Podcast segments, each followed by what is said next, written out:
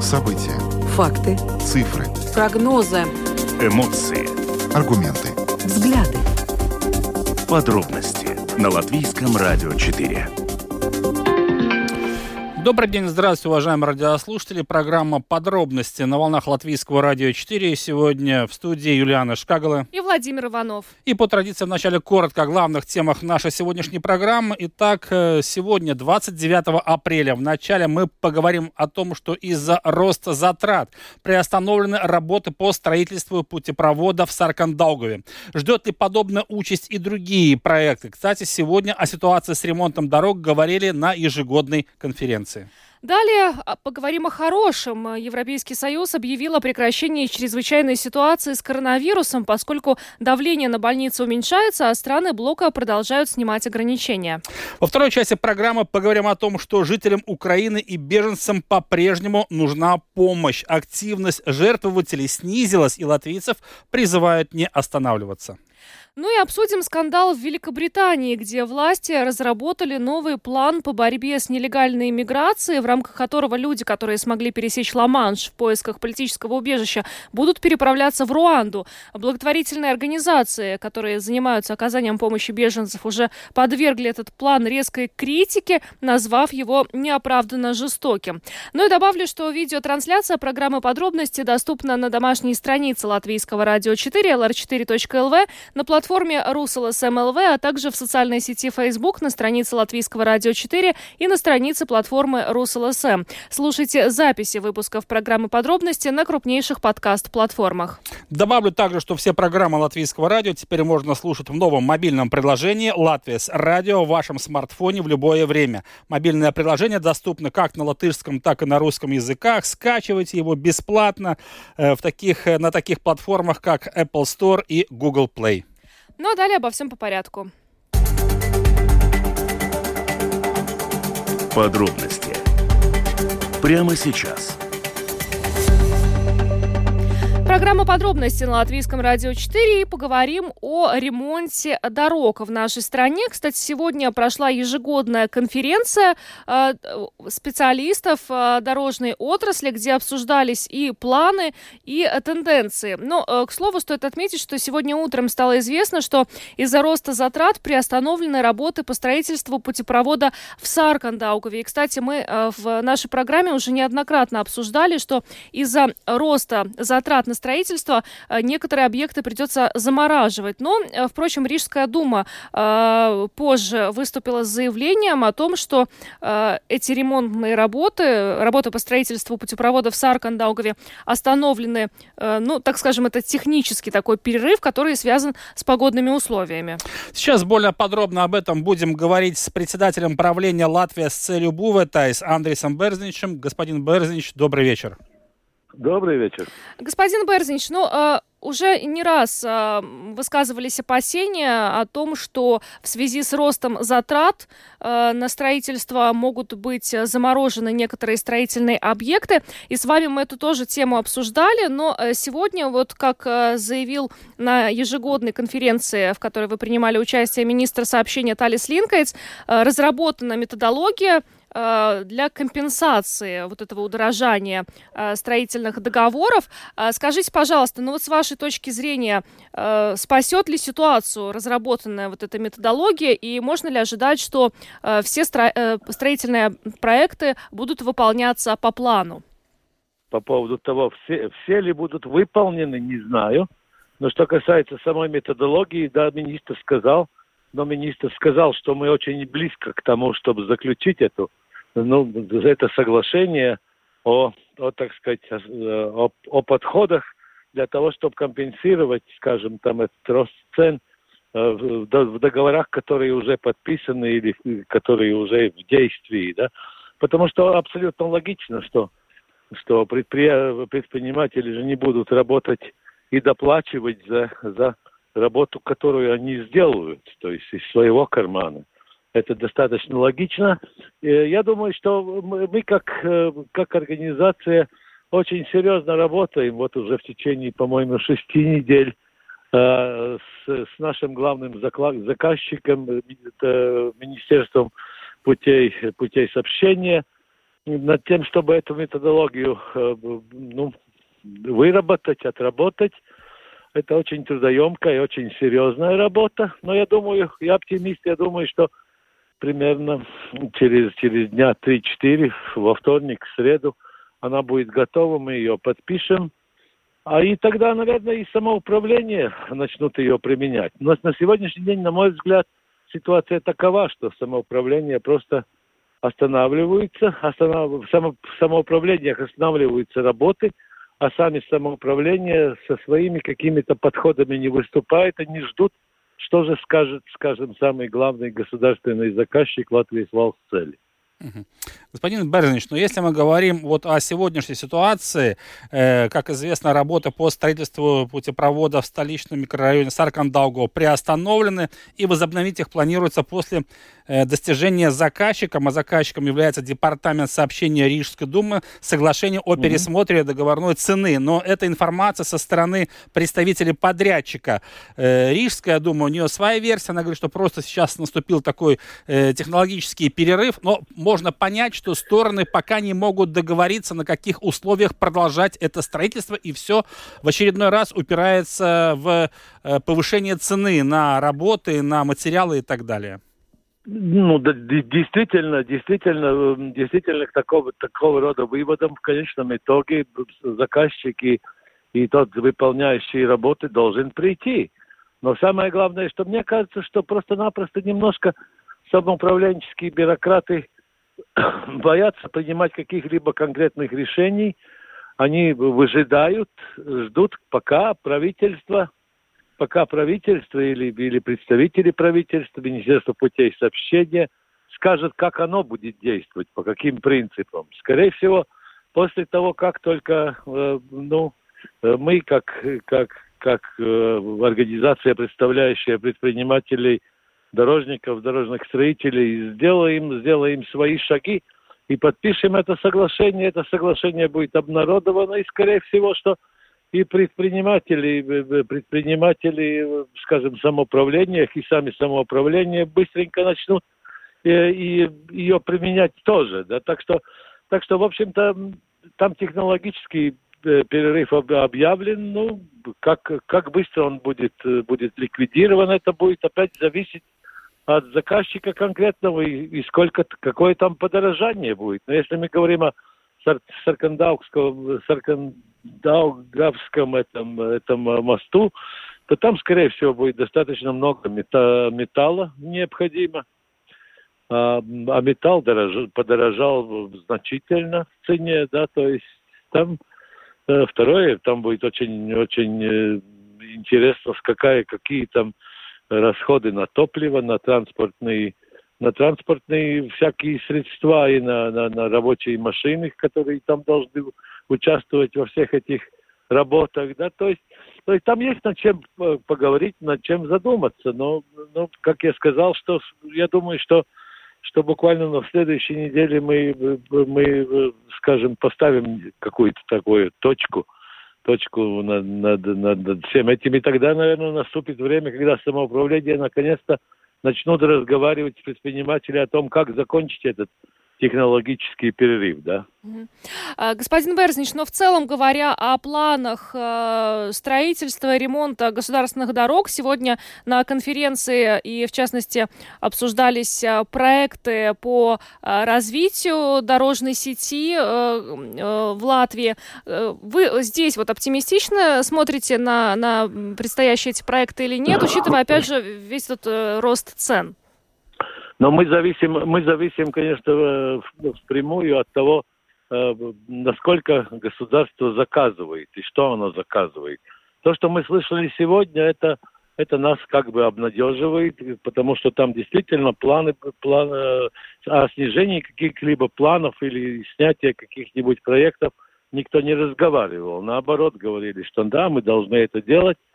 Но, с другой стороны, приводились и примеры, которые были в мире, когда во время, там, так сказать, экономического спада э, страны инвестировали в инфраструктуру. И, и в конечном итоге оказалось, что выигрывали те страны, которые инвестировали в, в инфраструктуру. Если мы вспомним хотя бы там два года последних, когда пандемия COVID тут, тут ну, вовсю действовал, то, то наша отрасль дорожных строителей была, по-моему, единственная, которая не, про, не просила никакой помощи, никаких субсидий, никаких там неустоев и, и, или так далее. Мы, мы просто работали, серьезно работали, то есть выправляли инфраструктуру и, и давали, платили налоги и давали прирост в экономическом развитии страны. Так и будем делать, продолжать. Господин Берзнич, то если мы говорим, как раз вот возвращаясь к путепроводу в Саркандаугаве, в свое время да. э, департамент сообщения подписал соглашение с подрядчиком. Сумма этого проекта достаточно большая, более сорок миллионов евро. Понятное дело, что смета будет пересматриваться, но ведь таких проектов очень много. Ладно, с одной стороны, у нас есть проект, который мы должны завершить, и если все-таки в смету строитель не укладывается, будут какие-то компенсации. Если мы говорим о будущих проектах, то опять-таки мы возвращаемся к тому, что методология уже выработана, и при заключении новых соглашений на строительство каких-то инфраструктурных объектов уже все будет, как говорится, по-честному. Будет известна методология, по которой и будут заключаться соглашения. В долгосрочном... В долгосрочной перспективе значит ли это, что исходя из сегодняшней ситуации на рынке и на строительные материалы, цены очень высокие, мы знаем это, что таких проектов станет гораздо меньше из-за того, что просто не хватит физически денег, чтобы все реализовать. И мы говорим только об, скажем так, эм, инфраструктуре критической, скажем, мосты, переезды, ну да, дороги, да, важные да, да, вещи. Да. Чем да, это да, может, нет, чем, нет, какие нет, здесь ну, риски? Расскажите, пожалуйста. Нет, ну, нет, ну правильно, я полностью согласен с, с вашими выводами. Я хочу, что это действительно будет так. Либо, либо заказчик найдет деньги, на которые продолжать проекты или там заявлять о новых проектах, либо он должен будет эти, объем своих проектов сокращать в зависимости от наличия денег у него в кармане. И он должен будет, должен будет как-то все расставить по приоритетам. Как это будет, не знаю. Но с нашей точки, с точки зрения ясно одно, что, что впредь в новые проекты заказчики должны будут закладывать и э, механизм, там, альтерна, какой-то альтернативный механизм или какие-то алгоритмы э, ну, индексации цен на, на предмет, если цены будут расти и, и в то же время, если цены будут падать, потому что там как бы должен быть ну, э, двухстороннее движение. Да? Если цены падают, то, то снижается цена, если цены растут на всякие, или доступность каких-либо того, ну, там, товаров или изделий, там, необходимых для работ, то, то они должны как-то индексироваться. Ну, скажем, наши эстонцы вот после две тысячи четырнадцатого года такой механизм заложили у себя, заложили у себя и оттренировали уже.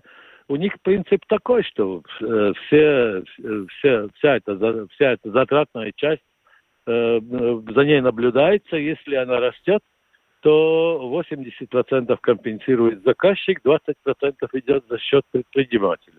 Потому что предприниматель тоже что-то должен смотреть и должен что-то брать на себя. И мы с такого рода подходом, в общем-то, согласны. Но у нас пока и, и, и в помине такого нет. То есть, то есть это, это, это то новшество, которое сейчас в связи с, теми, с той ситуацией, в которой мы сегодня находимся, просто должна вступить в силу. Должна со- стать не, состав, нормальной составной частью любого проекта, и тогда у нас уже не будет такого рода технологических э, остановок, э, как, как сегодня, о которых точно нельзя, нельзя найти ну, обоснование, обоснование, почему мы его производим. Да? Ну что ж, огромное вам спасибо, господин Берзнич, за интервью, за то, что разъяснили ситуацию. Андрис Берзнич, пожалуйста, пожалуйста. Председатель правления. Спасибо. Председатель правления Latvijas Ceļu būvētājs был с нами на связи. Ну а мы двигаемся дальше и поговорим о том, что на этой неделе Европейский Союз объявил о прекращении чрезвычайной ситуации с коронавирусом, поскольку давление на больницы уменьшается, а страны блока продолжают снимать ограничения, и на самом деле это очень хорошие новости. Да, хорошие новости. Кстати, вот если мы посмотрим на количество пациентов, с диагнозом ковид девятнадцать, которые находятся на лечении в больницах нашей страны, то тут тоже цифра уменьшается. В настоящий момент таких пациентов у нас на лечении триста пять человек. Об этом свидетельствуют данные Национальной службы здравоохранения. И очень важно понимать, что всего лишь одиннадцать пациентов, у которых течение болезни тяжелое. То есть тенденция налицо. Действительно, мы видим, что пандемия отступает. И этот факт, который мы не можем не отметить, в том числе и сегодня. С нами сейчас на видеосвязи Давис Фридманис, ведущий исследователь Латвийского центра биомедицинских исследований. Здравствуйте. Здравствуйте.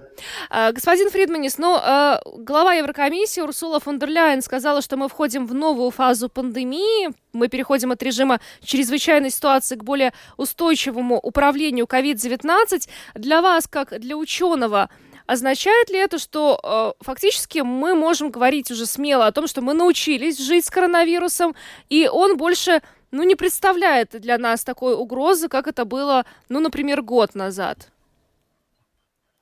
Ну, я не могу насчет этого уверенно так сказать, поскольку э, мы все уже были уверены, что... Возможно, дельта – это последний вариант, особо опасный, с которым мы встретились. Но потом появился омикрон. То есть это значит, что мы все еще должны быть очень осторожны в своих выводах и постоянно мониторировать ситуацию, смотреть за происходящим в мире и ожидать. Может, где-то появится еще новый вариант, который более опасен, более липкий и может и... и заболевание которым протекает более сложно для пациентов, которые инфицированы. Так что мы должны быть осторожны, постоянно мониторировать, присматривать за всем и реагировать как можно быстрее, чтобы не было такого, как у нас было в прошлом летом, что реакция на прогноз, что скоро вот будет следующая волна, запоздали на месяц. Господин Фридманис, ну вот э, в той ситуации, которую мы имеем прямо сейчас, можно ли говорить о том, что ковид девятнадцать превращается все-таки в сезонное заболевание, ну, исходя из тех данных, что мы имеем сегодня по Латвии?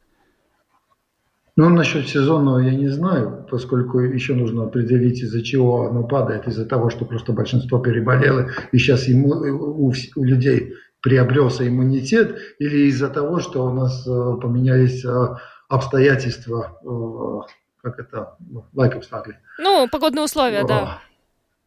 Погодные условия, то есть люди там, например, больше времени проводят на улице, больше ультрафиолетового излучения, которое уничтожает вирус, и всякие другие причины. То есть насчет этого сезонального нам нужно еще подождать, посмотреть, как это будет еще на несколько, несколько, следующие несколько лет, и тогда можно с уверенностью сказать. Я где-то видел одну публикацию, где люди показывали, что да, это возможно будет, как э, коронавирус будет не то чтобы сезональный, он будет как бы э, по, как по волнам приходить, э, либо как новый вариант, если у нас иммунитет будет падать, или ну, тот вариант будет... Э, э, будет похоже как омикрон, что заболевание предыдущим вариантом как бы не, не, не дает иммунитет против нового. То есть нужно смотреть и ждать. Нужно быть очень осторожным, нужно присматривать ситуации в мире, производить весь мониторинг. Мы, например, вовлечены в тот же самый мониторинг сточных вод. И все это нужно продолжать финансировать и присматривать. И вообще нужно присматривать за всеми респираторными заболеваниями. Это как раз и идет из этих рекомендаций от Евросоюза. Но вообще, на самом деле, странно, и многие задаются вопросом, вот, может, вы можете это прокомментировать, уже и болели по нескольку раз. Некоторые даже трижды болели коронавирусом. И прививались по три раза. Но все равно нужно быть осторожными. Почему? Во-первых, прививки, так, прививки, которые у нас имеются, они как бы разработаны на базовый вариант коронавируса. Вирус работает по принципу, что он инфицирует людей, людей, у которых нет иммунитета. То есть иммунитета к определенному варианту. Если выявляется новый вариант, который обходит этот существующий иммунитет, то человек может заболеть. Это по-большому получается немножко другой вирус, это не тот же самый вирус. То есть они эволюционарно, он один из другого происходит, но это же другой вирус, наш иммунитет, наш иммунитет и иммунная система его не распознает, несмотря на то, что мы болели перед этим. И мы заболеваем снова. Тут важно, конечно, смотреть на тот уровень антител, который разрабатывается после переболевания или иммунизации. Я знаю, что иммунизация производит на, на, намного, намного, намного более высокий уровень антител, и из-за этого люди, которые были привитыми, обычно болели намного легче, если даже болели. То есть данные очень хорошо это показывают. Проблема как раз в том, что он меняется, этот коронавирус. Я, я знаю, что существует чисто теоретически какой-то уровень, до какого вирус может как бы эволюционировать и достичь тот самый максимальный свой э, уровень приспосабливания, приспособ, приспосабливания к, ну, к определенному организму. И когда он достигает, то любая новая мутация как бы делает его хуже, и если мы будем иммунны к, тот, к тому варианту, скорее всего, он уже не вернется. Это то, что всегда происходило с этим вирусом. То есть он достигает своего наивысшего уровня, все люди переболевают, появляется коллективный иммунитет, и ему уже некуда деться. То есть он, вирус – это как э, хищник, пока есть еда, он будет существовать, и будет, у него будет, будет что кушать. Он будет перебрасываться с одного э, на другого. То есть, если нету что кушать, то есть все, то есть все люди иммунны, то ему некуда деваться, он пропадает. То есть, получается, сейчас этот уровень еще не достигнут? Я не знаю. Я надеюсь, что он достигнут, что омикрон был самым, самым крутым вариантом, самым более инфекциозным. Но я видел публикации, что новый вариант там появился в Великобритании, который гибридный между этими двумя э, под... линиями омикрона. Есть два новых варианта, не помню, Австралия или Австрия, и, и он, а вы, выявили, вы, выявились. Но вроде бы вот те варианты, они э, чисто сериологически не, э, не являются другими. То есть люди, которые переболели стандартный омикрон, э, имеют иммунитет против, против тех новых вариантов. Но я надеюсь, что нового омикрона или, не знаю, томикрона уже не появится. Мы тоже надеемся. То есть да. Это и есть то самое важное, чтобы не появился кто-то еще новый вариант, который еще более инфекциозен и обходит уже существующий иммунитет. Вот как раз хотел спросить, мы все уже знаем, что такое дельта-штамм, омикрон-штамм, да, штаммы появляются, более заразные, менее заразные. Понятно, что даже ученым, медикам, специалистам трудно контролировать вот эти вирусы, да, потому что это невозможно, наверное, сделать, только можно более эффективно защищаться. Но вот говоря о штаммах, вот в рамках вот этого ковид девятнадцать, от чего зависит, что вот есть такие опасения, что какой-то штамм все-таки может появиться, который снова... для нас станет большой проблемой. Или, э, если мы говорим о ковид девятнадцать, об этом можно уже забыть, просто ждать, не появится ли другой вирус, скажем так, да? Но вот если мы говорим о ковид девятнадцать, более тяжелого штамма, чем дельта, уже не будет все-таки? Я не знаю, я не могу ответить на этот вопрос. Мы все были удивлены тому, что появился омикрон. Это природа. То есть она эволюционирует, она находит выход. Где жизнь всегда находит выход. Я надеюсь, что он, у нас, наш коллективный иммунитет будет, то есть вы понимаете, что большинство людей будут иммуни, иммунны против этого вируса, достигнет такого уровня, что ему уже не будет где, где деваться.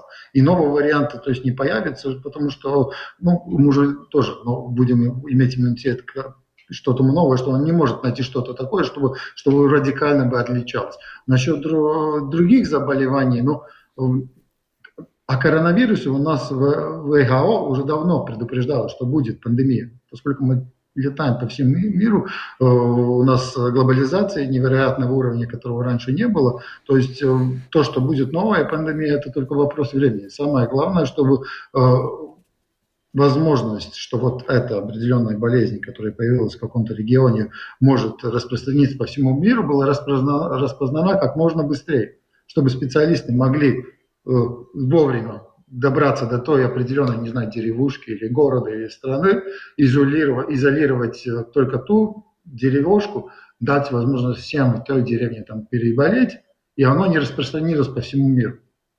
Mm. То есть то, что происходило с коронавирусом, это как раз что не вовремя срабатывала, сработала система оповещания, может, из-за того, что это все произошло в Китае, я не знаю, но определенно она не сработала вовремя, и он успел распространиться. Были разные периоды, ну, был этот мерс и сарс один, которые тоже появились в мире, и не, не просто так это называется сарс ков два, было сарс ков один тоже. И на те вэ ха о успела среагировать и изолировать вспышку. На этот не успел. И он получился еще более липким, с одной стороны. С другой стороны, не все, которые заболевали, испытывали серьезные симптомы. То есть ему получал, этот вирус был довольно хитрый, что он получал, что он мог очень легко переходить через границы с человека на человека. И человек, который заболевший, мог даже не знать, что он был разносчик инфекции. Так что, ну... Будем смотреть, будем ждать, я так думаю. Скажите, главное, как... монитировать, присматривать и реагировать. Говоря о новых рисках и возможности новой пандемии, не вызывает ли сейчас у ученых опасения ситуация в Украине, гуманитарная ситуация? Потому что и э, украинские специалисты уже бьют тревогу по поводу, например, э, ситуации в Мариуполе, где люди вынуждены жить сейчас в антисанитарии полной, где на улицах разлагаются трупы, и это тоже может, да, привести к каким-то дальнейшим последствиям. Ну, это зависит, что за болезнь. Если мы разговариваем про те болезни, которые, о которых говорили, тиф, дизентерия, это все связано как раз с антисанитарией. То есть в мире у нас так много людей, как раз из-за... А, существует несколько а, как это, причин, почему в мире так много людей. Первое, это изобрели унитаз. То есть санитарии улучшили санитарию, все, что выходило из нас, увозилось сразу. Второе, появилась гигиена. Это, то есть, умывать руки, присматривать за тем, чтобы грязь не распространялась. Третье – это антибиотики, и четвертое – это вакцины. Эти четыре условия дают то, что у нас очень мало заболеваний. Уберешь хотя бы одну из них, у нас снова будут проблемы. Ну, то есть, проблемы могут возникнуть. Ну, зависимость. Да, всегда могут. Если ты убираете санитарию, конечно, вернутся все те болезни, которые распространяются с человека на человека, как раз из-за того, что ты не можешь как бы мыть руки и некуда выводить свой... остатки. Понятно, да-да-да. Господин Фридманис, но в любом случае, насколько я понимаю, расслабляться не стоит, еще рано для того, чтобы Нет. рассказывать об Надо окончательной учиться. победе над коронавирусом, и даже вот к следующей осени все-таки нужно быть во всеоружии и готовиться к тому, чтобы тоже действительно соблюдать все меры предосторожности, дабы не позволить коронавирусу вновь напомнить о себе в том масштабе, который мы уже наблюдали. Да, согласен. Нужно учиться от наших предыдущих ошибок, нужно присматривать за всей ситуацией постоянно, поддерживать программы, которые монитори... мониторинг заболеваний как можно больше, чтобы мы могли быть готовы как... и, зара... и... и вовремя реагировать на любые изменения и делать все возможное, чтобы ситуация с заболеванием осталась в приемлемых, в прием... приемлемых рамках. Ну что ж, большое вам спасибо за интервью и за то, что со своей стороны прокомментировали ситуацию с коронавирусом. Давис Фридманис, ведущий исследователь Латвийского центра биомедицинских исследований, был с нами на видеосвязи. Еще раз благодарим вас и желаем хороших выходных. Спасибо. До свидания. До свидания. Да, благодарим господина Фридманиса. Но на самом деле в этой ситуации очень важны превентивные меры. И, конечно же, будем надеяться, что в дальнейшем ковид девятнадцать не будет доставлять нам столько много проблем. Только одна цифра за более чем два года пандемия унесла, если мы говорим о странах Евросоюза, больше одного миллиона жизней. Ну и, разумеется, оказала огромную нагрузку на системы здравоохранения, в том числе и на латвийскую. Ну а мы далее поговорим о том, что жителям Украины и беженцам по-прежнему нужна помощь. К сожалению, активность жертвователей снизилась, поэтому латвийцев призывают не останавливаться и продолжать оказывать помощь. И сейчас с нами на видеосвязи волонтер общества Tavi draugi Ириша. Здравствуйте.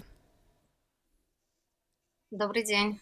Надеюсь, Ска... меня слышно? Да, слышно и видно. Скажите, пожалуйста, с чем вот ваше общество связывает все-таки снижение активности э, жертвователей и э, жителям Украины, которые остались там, и беженцам, которые прибыли в Латвию?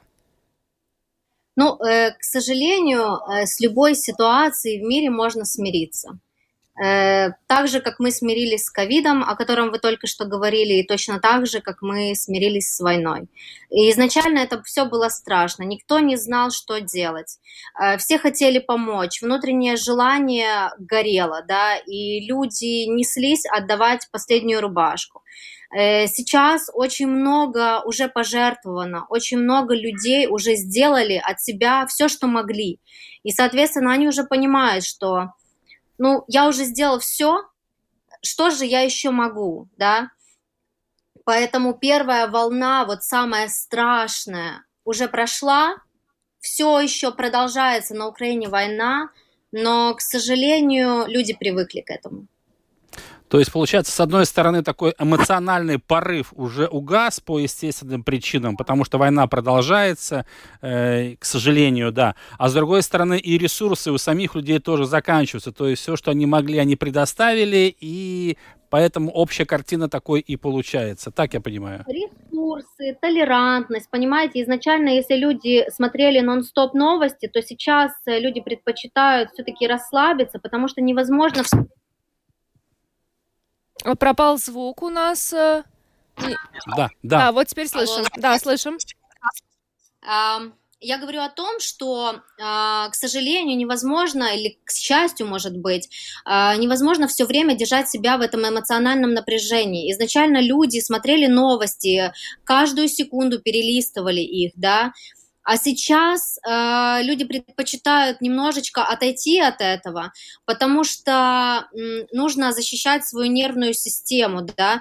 Э, новости – это, наверное, тот поток информации, который заставляет людей все-таки э, вставать, идти и делать, потому что люди видят, что происходит. Опять же, например, Буча, Ирпень, когда вышли войска, опять была война, волна, да, потому что люди опять увидели этот ужас, начались акции по всему миру, э, и люди опять приходили жертвовать. То есть, по сути, как это не прискорбно, но э, эти волны пожертвований напрямую связаны с новостями, с тем, что там происходит. Как только что-то происходит в Украине, сразу, сразу идет волна пожертвований. Скажите, пожалуйста, что сейчас нужно э, и жителям Украины, и э, беженцам, которые находятся в Латвии, чем помочь? Дело в том, что да, вы правильно сказали, что мы помогаем и как беженцам на месте, так и э, мы направляем гуманитарную помощь в Украину. И в Украине тоже есть беженцы. Это внутренние беженцы из городов э, возле э, городов и областей возле России, в более западные, скажем, Винницкую область, Львовскую, да, где полностью забиты отели и все возможные места, где можно поселить людей. Соответственно, есть разделение, но все-таки самое главное, что требуется, это еда и это предметы гигиены. Что здесь на месте? Что в Украине, да, дальше идет уже разделение. Также нужна, кстати, ну, нижнее белье, носки, такие примитивные вещи, да, но этого не хватает. Одежды полно, да, то есть одежду жертвовать не нужно, одежды пожертвовано так много, что теперь непонятно, куда ее девать. А вот именно предметы гигиены, женские предметы гигиены, детские предметы гигиены, обычные шампуни, гели для душа, мыло, даже тот же стиральный порошок для того, чтобы люди там могли постирать свои вещи, они все время сидят в подвалах, да. Это то, что нужно, это то, что самое необходимое, это то, что есть в каждом запросе у нас, как от администрации, так и волонтерских штабов, так и от э, гуманитарных фондов. Ириша, вопрос такой, насколько я понимаю, и таких э, караванов с гуманитарной помощью в Украину стало меньше, потому что как раз меньше у вас и грузов, и жертвований, пожертвований для беженцев и внутренних, да, в Украине. И поэтому само движение немножко стало более замедленным, и количество этих всех предметов тоже уменьшилось. Но скажите, вы все-таки... Э, какие-то дополнительные усилия прилагаете для того, чтобы побудить жителей Латвии жертвовать больше? Или все-таки вы надеетесь на сарафанное радио, на то, что люди все-таки не перестанут слушать новости и э, интересоваться, что происходит в Украине? А, нет, конечно же, мы э, абсолютно заметили, да, снижение, э, снижение помощи, снижение активности. Мы знаем, что люди продолжают сопереживать. Не в этом проблема. Проблема именно в том, что люди уже просто иссякли, возможно, да. Латвия сделала, ну, я бы сказала, я украинка сама, да, я украинка, которая сейчас работает в Tavi draugi. И я скажу так, что Латвия от себя сделала все возможное и невозможное. Она так сплотилась, она так помогла, что от меня личная благодарность как от представителя Украины. И поэтому я понимаю, что, м- к сожалению, к сожалению... Эм, эта помощь будет уменьшена, но мы это заметили, и мы сейчас, конечно же, концентрируемся на том, чтобы привлечь уже более серьезных игроков на рынке, это предприятия, да, чтобы они могли централизованно жертвовать уже в более серьезных объемах. Mm. Точно так же, как и на людей мы концентрируемся, у нас сейчас выйдет релиз нового видео о том, скольким людям мы помогли, как это все происходит, да, оно будет доступно на нашем э, Facebook, на нашей Facebook-страничке и на Инстагра... в Инстаграме. И точно так же мы будем привлекать как и обычных людей, так и более серьезных игроков. Скажите, давайте вот конкретно напомним еще, как можно помочь, где это можно сделать, то есть в Риге, и если люди хотят оказать помощь, но они физически находятся не в Риге, в других городах Латвии, и у них нет возможности приехать в Ригу и оставить эту помощь. Да. Смотрите, есть э, два момента, да, два способа, как можно э, сделать пожертвование. Первое – это перечислить деньги на конт, э, на счет Tavi draugi. Э, это можно сделать, пройдя э, по адресу тави драуги точка эл ви. На страничку там прямо есть раздел пожертвований, э, даже PayPal конт открыли, да, чтобы можно было пожертвовать где-то за границей, например, из Америки. И э, второй момент, это первое, это денежное пожертвование, а второе пожертвование, это те, те, которые мы привыкли получать, да, это вы просто приезжаете к нам на место, Виенсвилс иела пятьдесят, это Рига, и приносите, у нас это принимают, не обязательно эти пожертвования как-то делить у себя дома, вы можете просто приносить коробки, пакеты, потому что так или иначе у нас это все пересортировывается, и дальше мы это отправляем либо по запросу в Украину, либо здесь у нас есть специальная брифбода, это такой бесплатный магазинчик, да, который обеспечивает местных украинцев гуманитарной помощью. Также у нас есть три города, это Цесис, Валмера и Кулдыга, где мы точно так же собираем пожертвования, они потом едут к нам, и мы тут их перебираем. Ну что же, большое спасибо, Ириша, за то, что рассказали о возможностях помочь и беженцам из Украины, которые находятся в Латвии, и жителям Украины, которые остались в своей стране. Спасибо большое. Ириша, волонтер общества Tavi draugi, была с нами на видеосвязи. Еще раз благодарим. Спасибо вам за то, что вы до сих пор э, оглашаете э, эту проблему и что не остаетесь равнодушными. Да, большое спасибо, Ириша. Действительно, ведь такая вещь, сострадание и сопереживание, тут никого не заставишь жертвовать, но мы видим, что эмоциональный момент все-таки присутствует. Ну и людей, которые в первые дни войны пожертвовали многим, скажем так, и личным имуществом, еще какими-то вещами, у них просто не закончились. И поэтому вполне логично, что через какое-то время наступает снижение этой активности, но в любом случае, как уже сказала Ириша, она благодарна всем и действительно выражает огромную признательность всем латвийцам, которые в этот непростой момент для Украины решили помочь и сделали это. Еще стоит отметить, что помочь беженцам и жителям Украины можно при помощи общества волонтеров Tavi draugi, при помощи организации Латвийский Красный Крест и благотворительный фонд зет эл ви также собирает средства на помощь нуждающимся, пострадавшим от этой войны. И стоит отметить, что вот за, за все эти дни жители Латвии действительно проделали огромную работу и оказали очень большую поддержку э, украинскому народу. Пожертвовано очень много и товаров, и, и средств. И вот недавно мы видели, что э, целый ряд автобусов Рига Сатиксма отправился э, в Украину. И эти автобусы были еще и загружены полностью э, всем необходимым. Так что, и как призывают э, волонтеры, пожалуйста, не останавливайтесь, продолжайте помогать в рамках своих, своих возможностей. Ну что ж, мы идем дальше и поговорим в завершении нашей программы о ситуации в Великобритании. А там на самом деле скандал, и связан он с нелегальными мигрантами, которых собираются отправить обратно в Африку, в данном случае в Руанду. Да, там власти разработали план по борьбе с нелегальной миграцией, в рамках которого и планируется нелегальных мигрантов отправить в Руанду, но благотворительные организации уже подвергли этот план критике, назвали его неоправданно жестоким. И сейчас более подробно об этом мы будем говорить с международным обозревателем Латвийского радио четыре Евгением Антоновым, который с нами сейчас на видеосвязи. Женя, здравствуй. Добрый вечер. Женя, ну мы на самом деле очень давно не говорили о нелегальных мигрантах, как будто бы эта проблема решилась, но, судя по всему, нет, да? Великобритания не может справиться с потоком.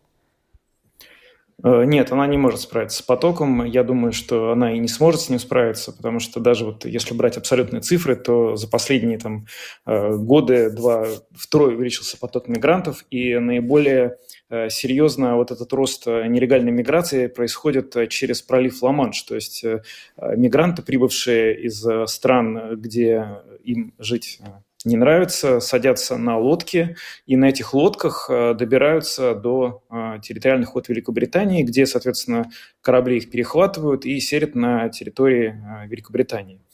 Значит, долгое время правительство консервативное Британии пыталось понять, как бы с этой проблемой бороться. Они разрабатывали разные планы, ужесточали наказания для контрабандистов, которые перевозят людей. Но все это, на самом деле, работало довольно плохо. Для просто сравнения там, и для просто каких-то абсолютных цифр, вот за прошлый год по, по морю до Британии добралось почти тридцать тысяч человек таким образом. То есть это много для них. И вот в конце марта премьер Борис Джонсон объявил о том, что они запускают эту новую инициативу, которая ставит своей целью остановить подлых контрабандистов, которые превращают океан в могилу, так он выразился.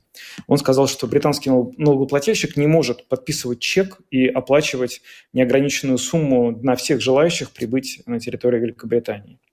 В общем, этот план, его оценивают в сто двадцать миллионов фунтов стерлингов, это почти сто сорок миллионов евро, предусматривает, что все нелегальные мигранты, абсолютно все, прибывающие на территорию Британии, теперь будут размещаться в специально созданных центрах по размещению в Руанде. Это страна в Восточной Африке. И там уже будут рассматриваться все их документы, основания для получения нелегального легального статуса в Великобритании. До той поры они будут находиться там. И, собственно, вот таким образом Британия рассчитывает ну, как бы, убрать эту проблему частично со своей территории. А на самом деле, конечно, главная цель – это отвадить людей, которые сейчас рассчитывают просто достаточно безболезненно проникнуть на территорию Британии, от этой идеи, чтобы они не, не отправлялись в это рискованное и сложное путешествие вообще. Ну, противники этого плана прежде всего апеллируют к тому, что нарушаются права человека. Вот здесь можешь сниться подробнее, в чем это заключается, нарушение этих прав? Да, с такими, в общем, заявлениями выступает Организация Объединенных Наций и Агентство по делам беженцев, которые считают, что, в общем, они выступают за то, что беженцы, нелегалы, это люди, которые поставлены в такую ситуацию сложными сложившимися обстоятельствами, и они, соответственно, должны иметь право на то, чтобы подать прошение, и это прошение должно было быть рассмотрено властями той страны, куда они хотят приехать. Но, в свою очередь, британское правительство на это возражает и говорит, что ну, практически все те, кто приезжают к нам, они приезжают не сразу в Англию. То есть, вот, например, за прошлый год наибольшее количество прошений о статусе беженца в Британии получили граждане Ирана, Албании и Ирака. Это люди, которые попали в Великобританию не прямым, не знаю, рейсом или лодкой, а они сначала добрались до Европы, до Франции, и потом уже оттуда перебрались в Британию. И британское правительство говорит, ну хорошо, ну если им нужна помощь, почему бы им не обратиться за этой помощью в ту страну, в той стране, куда они изначально и прибыли, почему они едут к нам. И, соответственно, это один аргумент. Ну и другой аргумент, что... В принципе, нельзя сказать, что это какая-то беспрецедентная ситуация. Довольно длительное время с такой практики обращения с беженцами, если можно так выразиться, прибегала Австралия. Потому что Австралия известна тем, что она с две тысячи тринадцатого года перестала принимать беженцев на своей территории, а она создала специальные вот такие вот центры по размещению на странах рядом с собой. В частности, на Папуа-Новая Гвинея, на некоторых других небольших островных государствах были созданы такие центры, где длительное время определенно рассматривались дела всех желающих прибыть в Австралию. Но, конечно, тут надо сказать, что давление общественности было очень серьезным, упрекали Австралию в том, что в этих центрах размещения беженцев права беженцев не очень хорошо соблюдаются, и Австралия в прошлом году заявила, что закроет все эти вот временные центры размещения. Какие-то последствия у этого плана по борьбе с нелегальной миграцией могут возникнуть, учитывая, что здесь усматривают нарушение прав человека в этом решении? Насчет того, будут ли последствия нарушения прав человека, пока сказать сложно. Все-таки это требует каких-то легальных процедур, которые кто-то должен инициировать. Но можно сказать уверенно, что вот новый формат вот этих вот отношений Великобритании с нелегалами. А надо сказать, что там, кроме размещения нелегалов в Руанде, есть еще один важный пункт. Контрабандисты, которые помогают переправляться нелегалам, они теперь могут в Англии получить срок до пожизненного. Так вот, как только этот порядок был введен, а первый день был девятнадцатого апреля, и вот сейчас, собственно говоря, у нас двадцать девятое, за это время ни один человек с территории Франции не попытался на лодке проникнуть на территорию Великобритании. То есть можно э, сейчас говорить, насколько это э, морально, с морально-этической стороны и с точки зрения прав человека э, соответствует законодательству, но, безусловно, это э, достигло той цели, которой хотело достичь правительство Великобритании. Они существенно сократили, в данный момент просто до нуля, количество аппликаций от тех э, претендентов на соискание статуса, которые были. Женя, еще такой вопрос, чтобы прояснить ситуацию. Почему все-таки в Великобритании решили переселять нелегальных мигрантов именно в Руанду? В эту африканскую страну? Да, это вопрос очень интересный. На самом деле они с этим планом э, вынашивают его уже несколько лет, э, что надо бы было найти такое место, где эти э, соискатели могут находиться. И э, какое-то время обсуждалось, что это может быть Албания, но потом они ее э, отвергли, видимо, потому что очень э, просто от Албании добраться до Британии, до самой. Э, самым э, экзотическим местом, которое рассматривалось, был остров Вознесения. Это такой вулканический остров э, в Атлантическом океане, который находится на расстоянии шесть тысяч километров от Британии. Но потом, значит, правительство пересчитало бюджет, сколько будет стоить доставка этих соискателей до этого острова, и потом доставка тех, кто, соиск... кто получил статус обратно в Британию, как-то у них, видимо, зашевелились волосы на голове, и они решили, что это будет слишком много.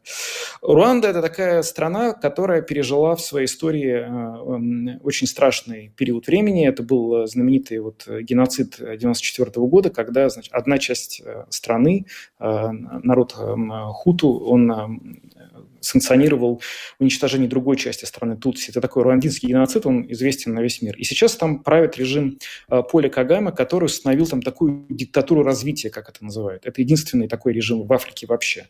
Это такая, как они э, называют, это просвещенная диктатура, сравнивают с сингапурским э, подходом. И, в общем, э, Руанда, она, с одной стороны, такая достаточно просвещенное государство, а с другой, она из-за вот своей истории сейчас приютила почти сто тридцать тысяч беженцев с разных точек мира. И, в общем, считается, что у нее достаточно большой опыт для того, чтобы обеспечить права тех, кто будет к ним поступать в качестве соискателей э, такого статуса. Ну что ж, Женя, большое спасибо, что просветил в этом вопросе. На самом деле интересный план Великобритании, который действительно можно назвать скандальным. Затем мы, конечно же, будем следить за этой ситуацией. И теперь знаем, почему именно Руанда всплыла в этой связи. Спасибо. Спасибо большое, Женя, и хороших выходных тебе. Евгений Антонов, международный обозреватель Латвийского радио четыре, был с нами на видеосвязи.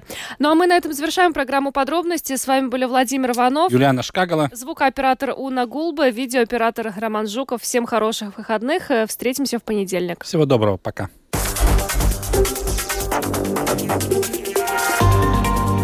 Латвийское радио четыре. Подробности по будням.